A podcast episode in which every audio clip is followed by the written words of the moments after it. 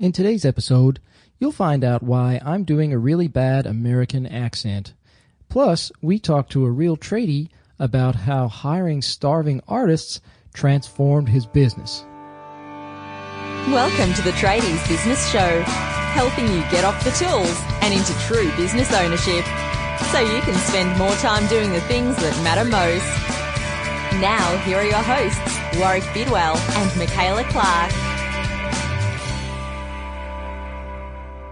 Howdy, listeners, and welcome back to another episode of the Tradies Business Show. My name is Warrick from the Tradies Business Toolkit, and uh, you're flying without Michaela just uh, for this part of the episode. She's taking a, uh, a bit of a break and a well deserved holiday, so she's uh, maybe wrongly entrusted me with the uh, top and tailing of this episode. And uh, yes, you may have noticed that I'm doing a really bad American accent. So uh, I'd like to firstly openly apologize to uh, our guest on the interview that we recorded for today's episode, which is Nick May from Walls by Design. And uh, I'd also like to apologize to the entire North American population, some of which who uh, do actually listen to the show and may tune out from here on in. So, uh, Michaela challenged me a little while ago uh, for this episode because Nick May is based in Denver, Colorado, and uh, Michaela basically bet me that I couldn't do the uh, the opening of the show in an American accent. So here goes, Michaela, and uh, bad luck to you for uh, for trusting me with this one. So anyway, as I said, Nick May on today's episode, great interview. Uh, Nick has a great business in Denver called Walls by Design, and um, I'll let him tell the story of his business and why it's so unique. Uh, but Nick also has a podcast which he started. Uh, which um, well, he's got two podcasts actually. So um, interesting way for him to market his business and uh, and also his uh, bit of a passion project and uh, he talks a bit about uh, about how that came about as well. So I'll stop uh, making your ears bleed with my bad accent, and uh, there you go. I got all the way through, Michaela. So hopefully you'll still talk to me when you get back from your holiday. Anyway, let's get stuck into the interview. And thanks for joining us today, Nick. It's really great having another podcaster on the show. So tell us a little bit about yourself and your journey so far. Well, thanks, Michaela, for having me. Uh, if you if you couldn't tell, I'm not from Australia. Um, I'm from Denver, Colorado, and uh, so that's literally on the other side of the world. Uh, but I own a painting company called Walls by Design, and we specialize in interior painting. Um, and I've been in business for about almost 16 years. Um, and the other interesting thing about me is I also do a podcast um, for small businesses. Cool. Great. And tell us about that uh, podcast and how has that uh, helped you market your business, or is it more just something that's of interest to you and you have a passion about helping small business owners? Yeah, I think for the most part, um, the, the podcast is called Small Business Naked and it uh, we started actually about four years ago as a radio on a radio station here in Denver, and just really enjoyed it and loved interviewing small business owners and uh, finding out how they've been successful. Uh, and it was really I started it because I was I actually started doing some small business consulting, and that was uh, something I did to advertise uh, the the small business cons- consulting, and um, then we tried to get some advertisers, and I could never quite make a make a go at it, and so then we stopped about ten months in, um, and about two years later, I realized that because of one of the guests uh, who was also a tradie, he was a paint contractor as well, that I had had on the show as a guest we built a relationship and he specialized in outside painting where I specialize on inside painting. And they're a pretty large business here in Denver, um, probably one of the biggest residential uh, painting contractors. And he said, Hey, Nick, if, if, since you don't really like to do outside, what if we uh, give you all of our inside leads and you give us all your outside leads? And, um, we'll see how that goes. And so I said, great. And uh, two years later, we had done about a half a million dollars worth of business with this guy, and it was fantastic. Um, so at that point, I was like, well, I would love to do the show again because obviously I got some great business out of it and it wasn't this big, you know, time and money suck. Um, but, uh, but at that point I was so flat out, you know, just going as fast and as hard as we possibly could. I just didn't have any more bandwidth. And, um, so we waited a couple more years. Um, since then I've actually lost that, uh, that company as kind of a part only did about twenty thousand dollars with them last year, but they decided that they didn't make their numbers because we're, you know, we were so much smaller. You know, let's say they gave half a million dollars. I may have given them um, to keep it in house because they're spending a lot of money on marketing. They have a huge marketing budget, um, but because of that, I thought, hey, this podcasting thing is awesome, and um, and you never know what's going to come out of it. So we had um, we had some great relationships that came out of it. Not only just that one relationship, but uh, we had some friendships come out of it. My wife and I um, really kind of found our best friends. Uh, we started hanging out with uh, this couple that had come on the show. And to this day, we go on vacation with them and, and our kids hang out, and it's fantastic. Cool. So, Nick, uh, I've got a bit of a burning question, I guess, mate. How does a painting contractor become a small business consultant. What what happened there? Did you just like wake up one morning and say, "Hey, you know what? I'm sick of painting walls. I'm going to go and help small business owners," or what? Yeah, I um. Oh gosh, let's see. Well, the economy was tanking, and um, just not we were not doing much business at all. So of course, when when your business is not doing well, let me go teach other people how to do their business, right? so I love it. Hang on, just be be careful here, mate, because I'm a business coach and mentor as well. So, oh, well, that was my reality. I don't know what yours is. So, but uh, somewhat different. We, um, yeah, I uh, no, I had come out of another. I had uh, been a part of another. I don't know what you call it. Um, I don't know if you have similar businesses over there. Um, there are businesses here in the states that will put you know a dozen or so small businesses in a room on a monthly basis and do kind of a round robin you know hold them accountable talk business topics and those kinds of things and i had been a part of one here in denver for about a year and a half or so and they almost brought me on um, kind of as a manager and part owner and that didn't work out. And so I basically said, well, they don't like my ideas enough. I'll go do, go do it on my own. And so that was, I was doing a, um, kind of a small group, uh, model, um, mm-hmm. with my coaching. And, um, and then I just, you know, the radio show was just to, to promote it. Cool. So where's the painting business at now? I mean, is it still growing? Like what's, uh, what's it doing?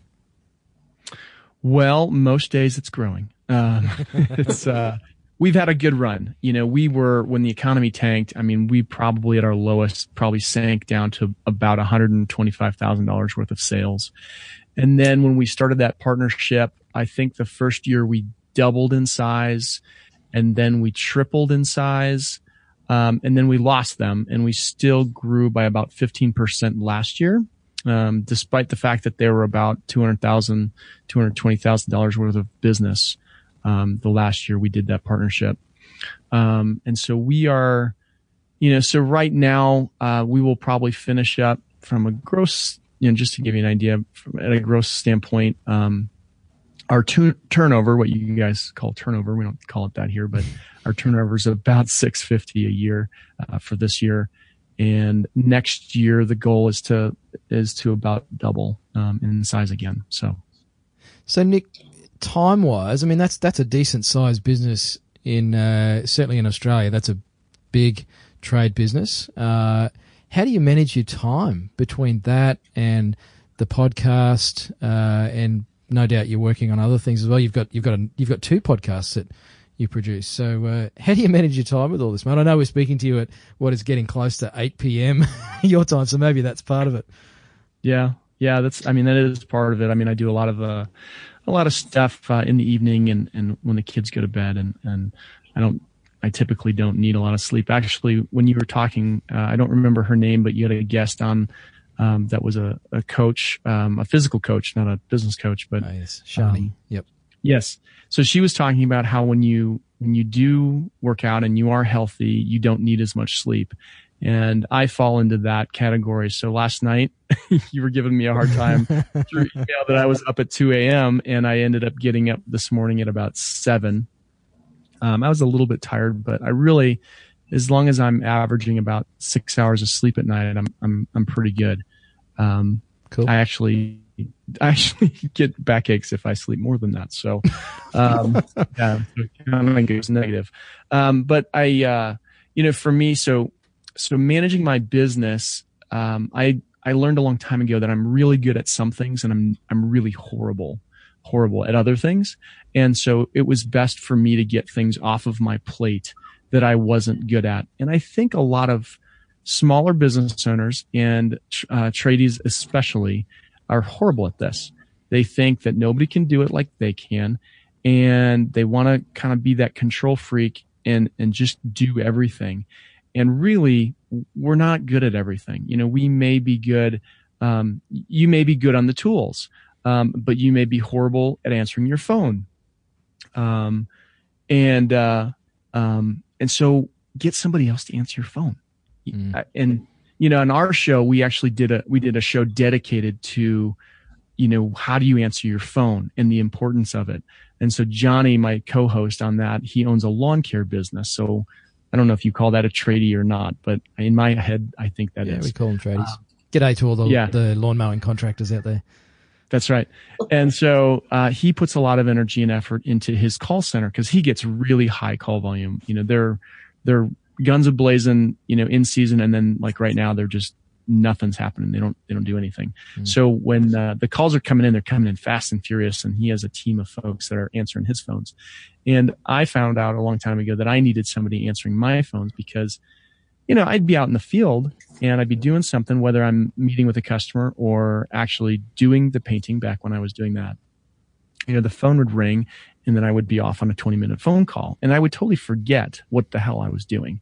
And, um, and in fact, it got so bad that my guys would be like, would you just leave? Like you, you, you, you, you come in, you do like three things halfway and then you leave. And, and then we've got to figure out what you did and where did you stop and, you know, all that kind of stuff. Um, but, uh, but besides that, it was, um, you know, if you're in the middle of something, you're not going to be a great voice on that phone when they call in. I mean, think about it. When you're calling a business, uh, no matter what business it is, you want to call and you want to have their full undivided attention. You want to be able to get the questions answered that you've got. And when you have a dedicated person doing that, that has the answers or can get the answers very quickly, uh, it, it puts a, a really good foot forward so that you have that opportunity to make that sale way more than if, uh, you know, the, the phone goes to voicemail. And we did, I think we, you know, we called like 10, I want to say we called around 10 businesses, um, half in, in painting, in the painting world and half in the lawn care business. And I think we got maybe two or three of them on, on the phone and all the other ones went to voicemail. And I don't know what it's like in Australia, but here in the States, if you get voicemail, I'm going on to the next person on the list. I'm not waiting you know, to the end of the business day or till tomorrow or three hours from now, I've, I've got, you know, 20 minutes, 30 minutes to make some phone calls and make some appointments for somebody to come over and, you know, help me out with whatever I've got. And that's it. I'm, I'm going to just keep going down the list. So it's the phones are, are super important.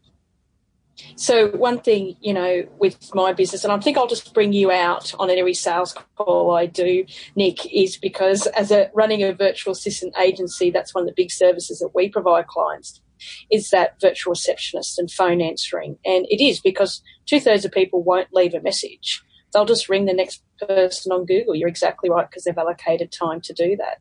Yeah. So it's just, you know, it's, it's so critical that that people answer their phones but are able to action what they need answered. So whether it's booking a job or booking a quote, you know, because they are simply just going to move on. So it, it is something that's really important that people have to consider.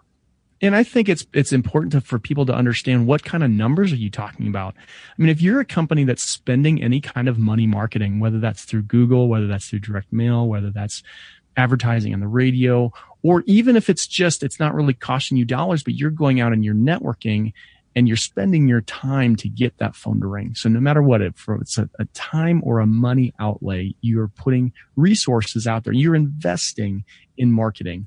And when you're not answering that phone, that is dollars leaving the building. Okay. Mm. I had a friend of mine who owned a, an electrical contracting company and we started running the numbers with, um, kind of based on what I had seen and what he had seen, what kind of call volume he was getting and how many phone calls he thought he was missing.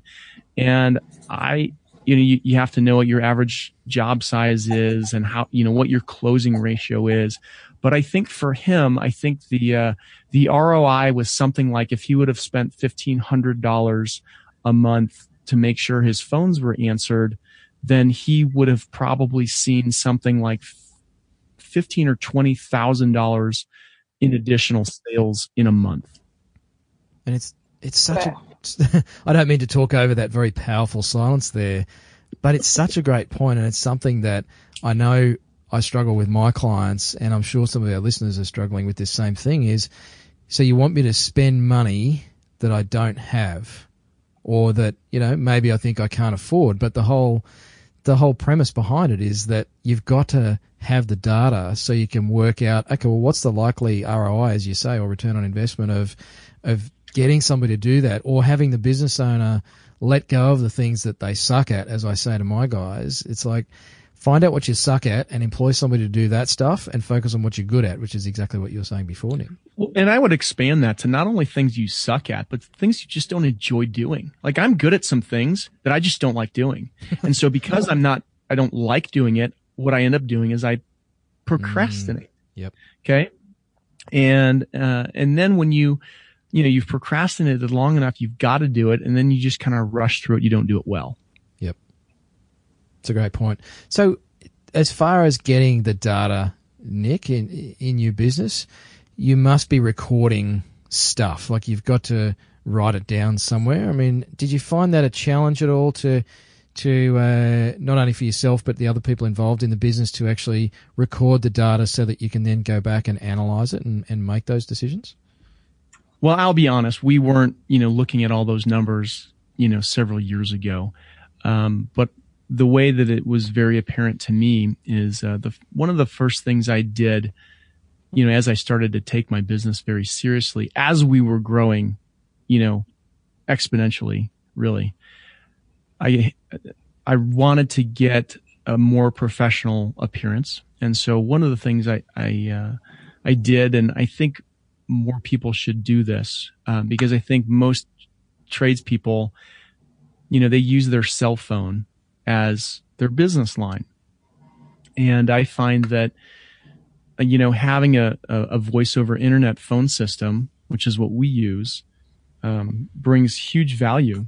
It's not expensive like the business phone systems of yesterday. Um, my dad was a, um, a manufacturer's rep when I was growing up. And so he had, you know, an office and salespeople and, and an office staff and expensive phone systems. I, I want to I want to say I remember him spending like 10 grand on a phone system once. But, you know, I have a phone system. When I first started it, it was, um, it was all online, you know, and, and it did forward to my cell phone.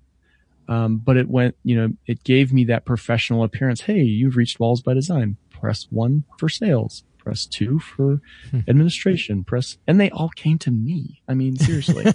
um, he was sitting at every department. yeah, exactly. They didn't know. I mean, um, but then when I had somebody, you know, starting to answer my phones, then all, you know, all, then all the calls went to her. And, uh, you know, I was down on the list, like, you know, cause that way people weren't calling me and getting, uh, you know, trying to sell them stuff, which was awesome.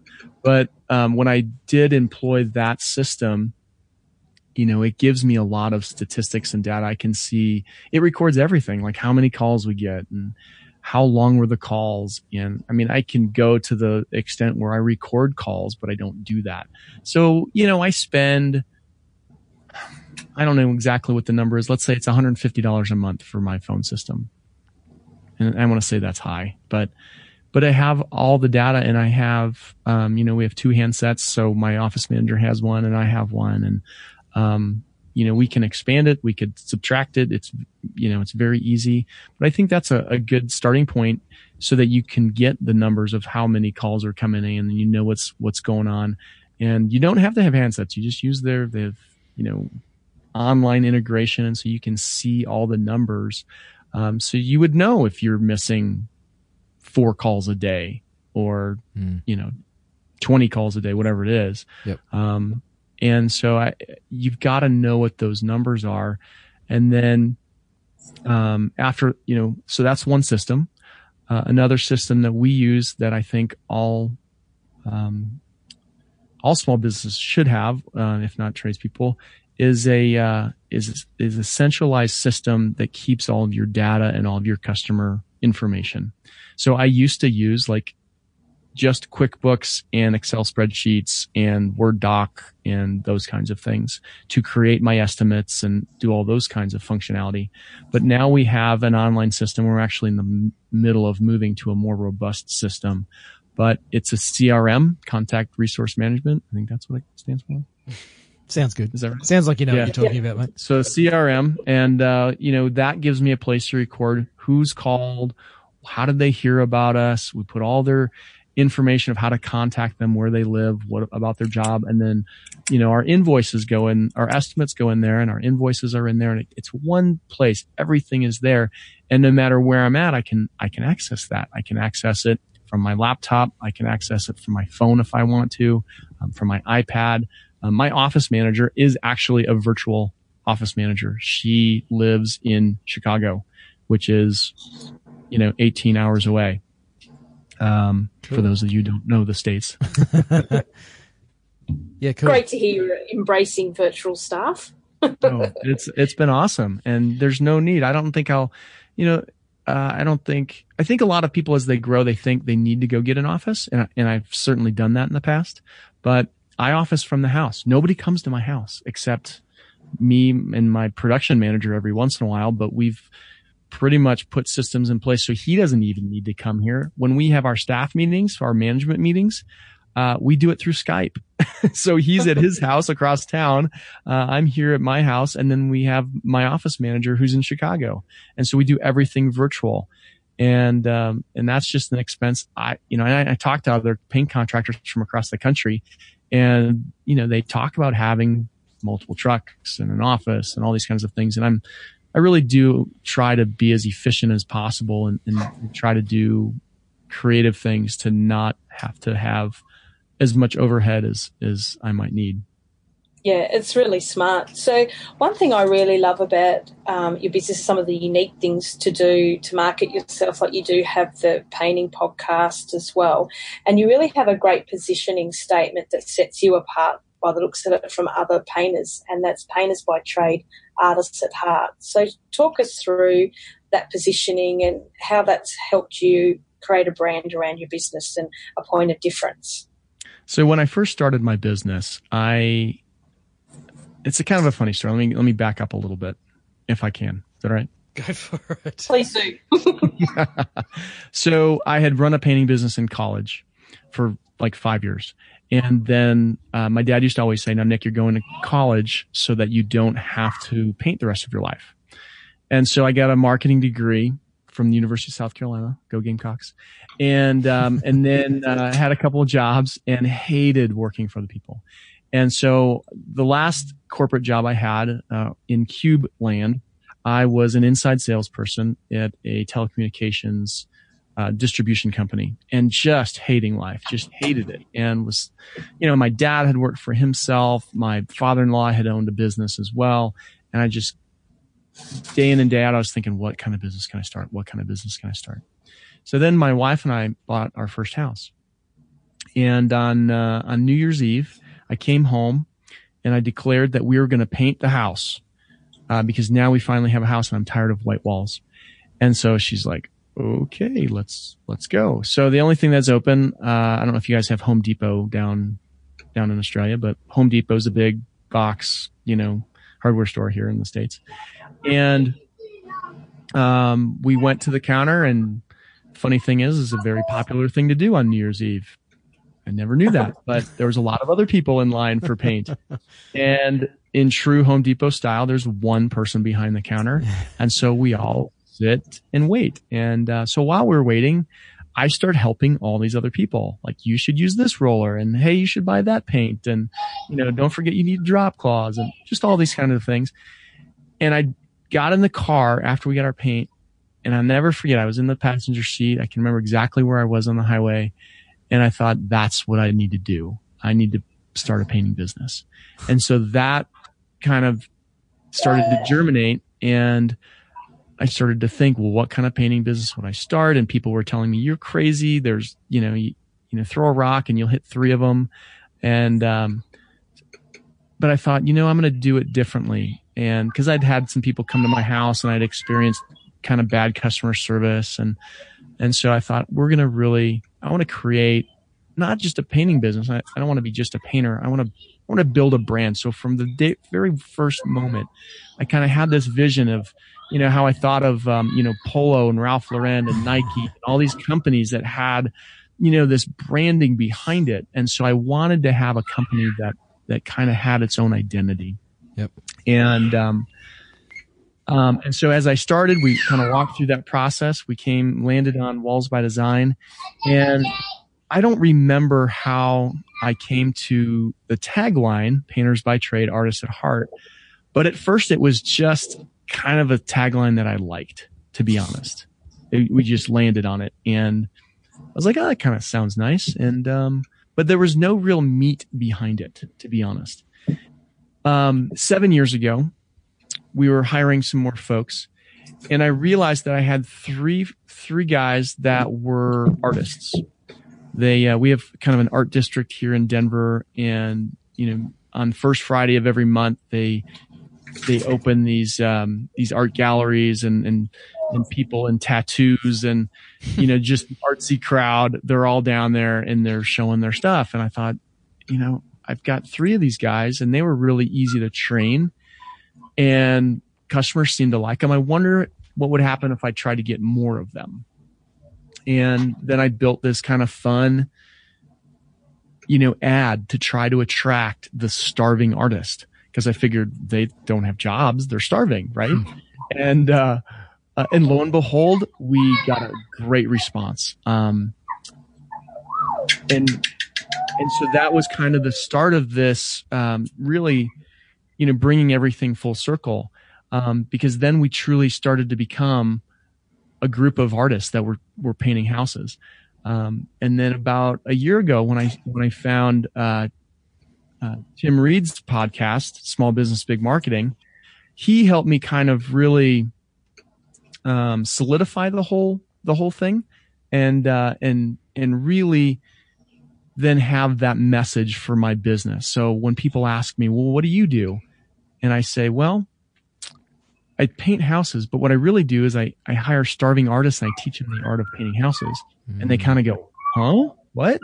so they kind of, so then they come back and they, well, what do you mean you, you hire artists? And then I talk about my, my artists and I tell them the story that I just told and, and about seven years ago. And then they want to know, well, what kind of art do they do? And, and they go, well, that's a great idea. I've never heard of anybody. And, and, and invariably half the people always go, oh man, I've got a, I've got a nephew. He, he would be great. uh, he, that, you know, and, and he needs to get out of my basement. So, so you never short of candidates. relate to it because everybody knows the starving artist. Yeah, yeah, yeah. Do you, do you ever uh, go on site and just catch some of your painters just uh, randomly doing artwork on people's walls because they're just bored with painting it a plain color? I do not. We, have other, we, have, we have other systems in my business to make sure that that does not happen. uh, just paint the wall one color. Yeah, yeah. So, but it's uh, it's fun. We've uh, you know that's you know we we have refined uh, that process over and over. Um, we have found that first of all, and this is the first question I ask. You know, we have the ad that goes out, and then when they when they email me back, I call we, we set up a phone interview and the first question I have to ask them is, what kind of artwork do you do? And I think it throws a lot of them like, I thought we were, you know, applying for a job. but um, but I want to make sure that they're an actual artist and they do something with canvas and you know either sketching or painting or you know something where they're doing and they're not sculpting or not doing like metal work or something, um, but they're a canvas and and and and some kind of drawing. And so once I identify that, then I, I, I look at what kind of past, you know, work experience they've had, and I have found that um, if they have any kind of retail experience, they're not a good fit because those people don't know how to really work uh, like my painters do. Um, not, you know, hello, all you retail workers. we just, but, we just lost a few. Yeah. So, um, but it, it's just true. They just, they don't have, and, and kind of the, uh, I don't know if I can say this, but you can bleep it out if I can't. Um, we just have to have the, um, get shit done attitude. And that's what I tell people. You need to have that attitude from day one and you need to show us that because um, it's it's all about getting it done, and it's not about hey, how many times can I walk out to the trailer? Um, and so retail experience, they're just used to standing around. So um, we have found that um, construction and food service, and the third, which is actually my favorite, uh, which is tattoo artists. Um, seem to be the best gold star. And then if you've moved here from out, out of state, then you've just, I've, I've hit the jackpot. Is that because uh, the customers always pay when they turn up to do the job? it's like a debt recovery technique as well. No, it's I don't know why, but every uh, every um, tattoo artist I've ever hired has worked out fantastically, and I've lost a couple. Uh, one moved back to the East Coast, and another one wasn't. Um, he thought he was going to make more money or something, um, and he but they were just great guys and really hard workers. And they're tired of being broke. You know, that's the, I kind of joke. I said, the more broke, you know, the more starving they are, the better they are. because really nobody's ever given them an opportunity. And so, Nick, with your, I guess you've got a, some uniqueness already about your business. Are there some other one percenters or, you know, have you systemized that uh, difference so that that you really do set yourself apart, but it's not just a random thing. It's actually part of a formula that you've put together. Are there other things that you actually do on a regular basis? Yeah, and and I would love to say I have like all these wonderful surprises that we give people, but um, really I have found in my business that people don't like surprises very much, um, and so we re- we just really try to build in systems that are in kind of plain plain view, um, and and are just going to happen every time. And so the the different things that we have put in in place, um, you know, we talk about. So when I, I so like I said, I have a process for everything. And so when I, when I'm in the sales process with my customers, the last thing I do before I leave their house is I, I have a, a leave behind and it looks like a wedding invitation. It's that size. It's black. Uh, inside there's three cards and, and on the third card, um, it, it talks about the walls by design difference. And we say we are, we are, we may be different than other paint contractors in more ways than this, but these are the five that we know without a shadow of a doubt we are different. And, um, and those five things are we give a lifetime warranty on everything we do. Uh, if and we say as long as you live here is is your primary residence and you're not using it as a rental, I will warranty this for as long as you, you guys live here. So if anything goes wrong or you find something wrong, you just give me a call and, and we'll make it right. Um, and uh, then they joke usually and they say, Haha, you know, what if we uh, we run into the wall? And then I say, well, that's not actually number two. We have a free touch up program for life. Uh, so again, as long as you live here, I'll come back every January or February um, when we kind of like to do that program, and I'll touch up up to an hour worth of touch ups um, throughout your house for anything that I've painted. And they say, for as long as I live here, I say yes, for as long as you live here. And um, and they go, wow, that's that's amazing. Um, and then I talk about um, the fact that we hire starving artists. You know, we that we that we have um, that we hire artists and teach them the art of painting houses. And so we talk about um, um, all of those things. Um, I feel like I've just missed one, to be honest. Uh, one, two, three. Maybe it'll come back to me. Um, but the fourth one, um, as we get through of why the artists are, are so important, um, is that they need the one skill, which is good hand-eye coordination. And then everything else we, we, we teach them all of our processes. And the, and the fifth one is process. And I know I've missed one, but I can't for the life mm. of me tell you. Sorry. It's probably, Um, it's probably in the uh, procedure manual uh, sitting on the counter behind you or something. mate. Yeah, probably is. Um, and uh, but so we have a process for everything, and then I actually talk to them about you know how they've talked to my office manager and how she probably followed up with a phone call and an email before I came today, and they're shaking their head yes, and I and I said yeah, and that's exactly what we do, and then I talk about the the next kind of steps of what the processes are going to look at because you know having someone come into your house is a very emotional thing and having worked on is emotion. And so when I built the systems into my business, I tried to think through what are the emotions that a customer is going through. And there's a couple of, um, there's a couple of key ones. And the biggest one is fear. So people are afraid to bring in strangers into their house. And there's nothing more personal than having a painter come in and move all of your furniture and go in every corner of your house. Um, and so we need to exemplify that we are trustworthy and that we have systems and that we know what we're doing. And so that's what we're trying to teach them all along the way with ha- with showing them, not just telling them we have processes, but showing them that we have processes.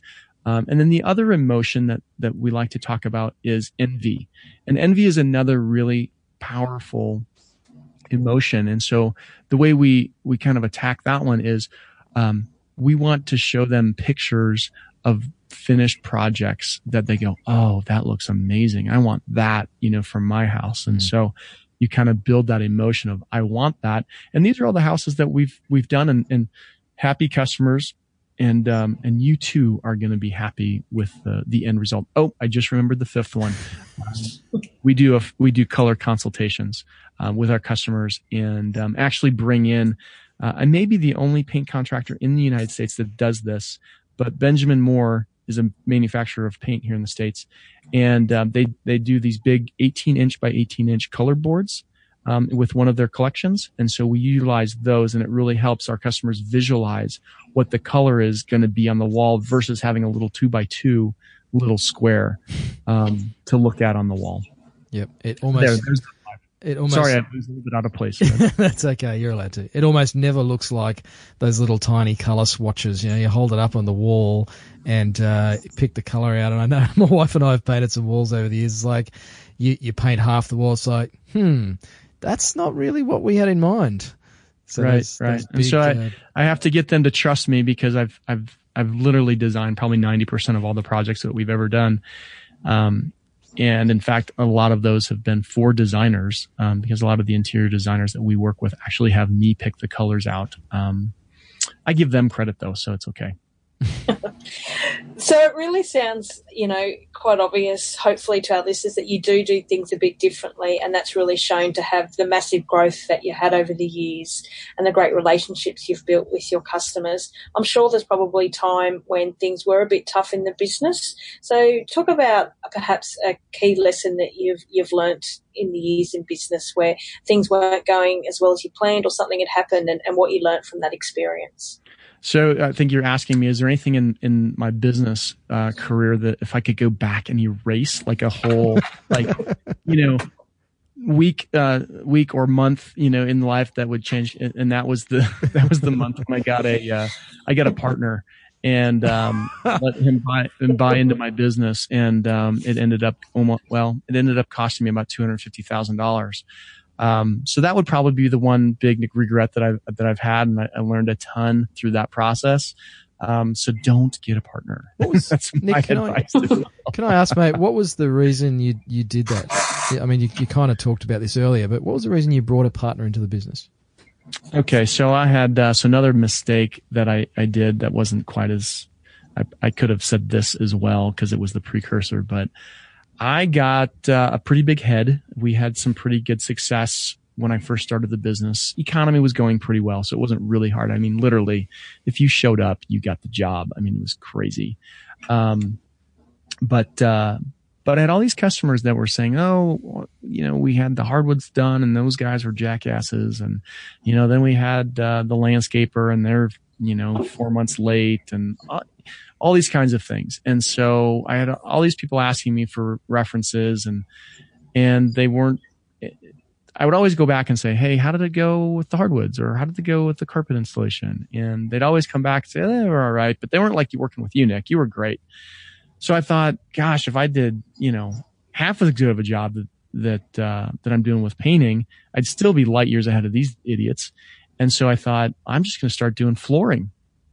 And that led into doing like light remodels. I mean, I was hanging blinds and remodeling kitchens and all this crap. And, mm-hmm. um, I'd hired a, uh, a guy at first to be a salesperson for flooring. I hired him away from a, another flooring company. And then, um, he kind of, uh, didn't work out and I got another guy and he was, seemed to be pretty good. Uh, his family, um, had owned one of the largest flooring companies here in Denver that ended up selling, uh, selling out for millions. And so he was kind of like a trust funder. Um, mm. and lo and behold, after he, I let him buy into the business, I, I realized his true work ethic, uh, cause he didn't have one. and, um, but then it was, you know, we were taking all the profits from the painting side and it was paying for all the mistakes that we were making on the flooring side. And it was just horrible. Um, and uh, we did the legal part when we form- formulated the the business or the um, the partnership wrong, and um, and that was nearly the death of me um, because then I had to buy him back out almost at the same cost he bought in at, and then accept all of the the debt that he had helped me get into, and so it was a dark time, uh, and it just got darker and darker for a couple more years, and and then we dug slowly but surely out of a hole of two hundred fifty thousand dollars worth of debt, and um, yeah, so well, nice work, would, mate. That would be it. I, I, I, feel a little bit bad that we just dragged you through that again, Nick. It was like that just no, killed the right. whole uh, vibe I, of the. That story. I think it's important to share. I think it's very important to share the failures because that's uh, you know a lot of people feel like they're not winning or they keep making mistakes or you know, it, it's, it's all well and good to look at somebody and go, man, you've got a really fantastic business or you're so much more successful than I am or you're selling more than I am. And therefore things must be all roses and butterflies and all that. But, you know, most successful people that I have talked to have, um, have stood on a pile of shit mm. to get mm. there. Absolutely. And it is such a great point, Nick. Uh, and I, I find social media, kind of uh, facilitates that one-sided view of life, uh, where we see all the great stuff that people tend to share, uh, but not the challenges or the struggles they've been through to get to that stage. And it's easy to right. forget about that stuff. So uh, yeah, definitely very very important to keep our failures uh, in sight, mate. So, Nick, uh, one of the questions we love to ask guests on the show is if you had a thousand tradies uh, in a room, and you could share. You know, maybe. Oh, one, that sounds fantastic! I love that. what would you What would you love to uh, share with them? What pearls of wisdom would you have for those tradies? First, I would say do one thing really well. Know yeah. know what your business is and do that you know, we are, people are amazed at the fact that, um, you know, when I'm in, in painting circles and I'm, you know, I'm talking to different painters and they may have a helper or two helpers and, and I've got a staff of 15 and, um, and then they start asking me about the kinds of work that we do. And I say, well, we don't do any, you know, really, we don't do any outside work. And they go, what? You know, and that's what, you know, the guys around here that, that that'll make up like 75 or 80% of their business in the year. And uh, they, they just can't even fathom that we would focus and say no to certain things. Um, and I say no to certain things so that I can say yes to the right things. And so that would be the biggest thing that I would say. And then after that, um, I would say be honest with yourself, what you're good at and what you're not good at, and let somebody else, even if it's going to cost you money, have somebody else do those things that you're not good at or you just don't like to do. Because what that'll do is it'll free you up for the things that you're really good at. And that can be, you may be horrible at sales. Well, maybe you got to bring somebody in that's good at sales. so that you can be on the on the tools more. Because I think a lot of tradespeople like to do that side of the business and they don't like the sales side. Mm. I am the opposite. I love the sales part. I love building relationships. I love figuring out how do I get in front of more people. And I, I mean, I don't even project manage my, my, my jobs anymore. I have a project manager because I'm not good at it. Um, I can do it. I'm not great at it. Um, and I don't enjoy it. So I decided a long time ago that I'm going to do whatever I can do to get to a point where I can do what I want to do and what I'm good at. And so that's how we've continued to grow and, and get bigger and bigger. Look, thanks so much for your time today, Nick. We know it's night time over there and you need to be um, getting some food in your belly. So we really appreciate your time. And I'm sure our tradies out there have got a lot of gold today about what you've shared with them. So, how can they find out more about you if they want to connect with you and, and see more of what you've done? Okay. Um, I would say if people want to hear more about me, my backstory, um, I'm going to send you to two different places. Um, our website for my painting business is wallsbydesign.com. And there's a little bit of information about me there. And then um, you can always uh, listen to my podcast. I have two. Um, the one I do for small business is called Small Business Naked, and it's smallbusinessnaked.com. And then we do, I, we haven't talked about it, but I do a, a podcast to actually promote my painting business. Um, one of the biggest areas is interior designers. And so we started, or I started a, a, a podcast um, talking about the business of interior design. And so that's at the Chaise Lounge podcast.com. Great. So we'll share those links in the show notes uh, so people can find out more about you. Awesome. Well, well, thanks, guys, for having me on. Thanks again, Nick, and uh, go enjoy that canned soup, mate. That's right. We're going to have some really hearty soup. So. So there you go. Great interview with Nick May from Walls by Design. Uh, I'm going to, uh, you know what? I'm just going to quit this American accent. Michaela, you win. That was horrible. Sorry again to our North American listeners and uh, and to Nick as well. But um, yeah, really good interview. There was some uh, absolute gems in there of uh, how to differentiate your business. So we talked back in episode 20 about uh, how to stick out like prawn's eyes, and um, we referenced this interview with Nick. And yeah, there's some great stuff in there. So hopefully you got those down on paper or something. Go implement some of them in your business. And if you want to find out more about today's episode, go to tradiesbusinessshow.com forward slash 21. And quick shout out to our show sponsor, MYOB PayDirect. So a great little card reader device means you get paid at your client's house. So if you've just painted their house, instead of waiting until you get back to the office to issue an invoice and then maybe you remember to do that and maybe they pay it, you actually get paid on the spot. So great way to fix your cash flow. If you want to find out more, go to tradiesbusinessshow.com forward slash MYOB. Looking forward to uh, providing you with some more great accents. Hopefully, we don't interview anybody from Russia or something where I, am just really going to struggle with that. But anyway, Michaela, you won. I hope you enjoyed your holiday, and I hope I still have a job next week. Anyway, until next time, hooroo. You've been listening to the Tradies Business Show with Warrick Bidwell and Michaela Clark. Want to get off the tools and into true business ownership? Find out how at tradiesbusinessshow.com.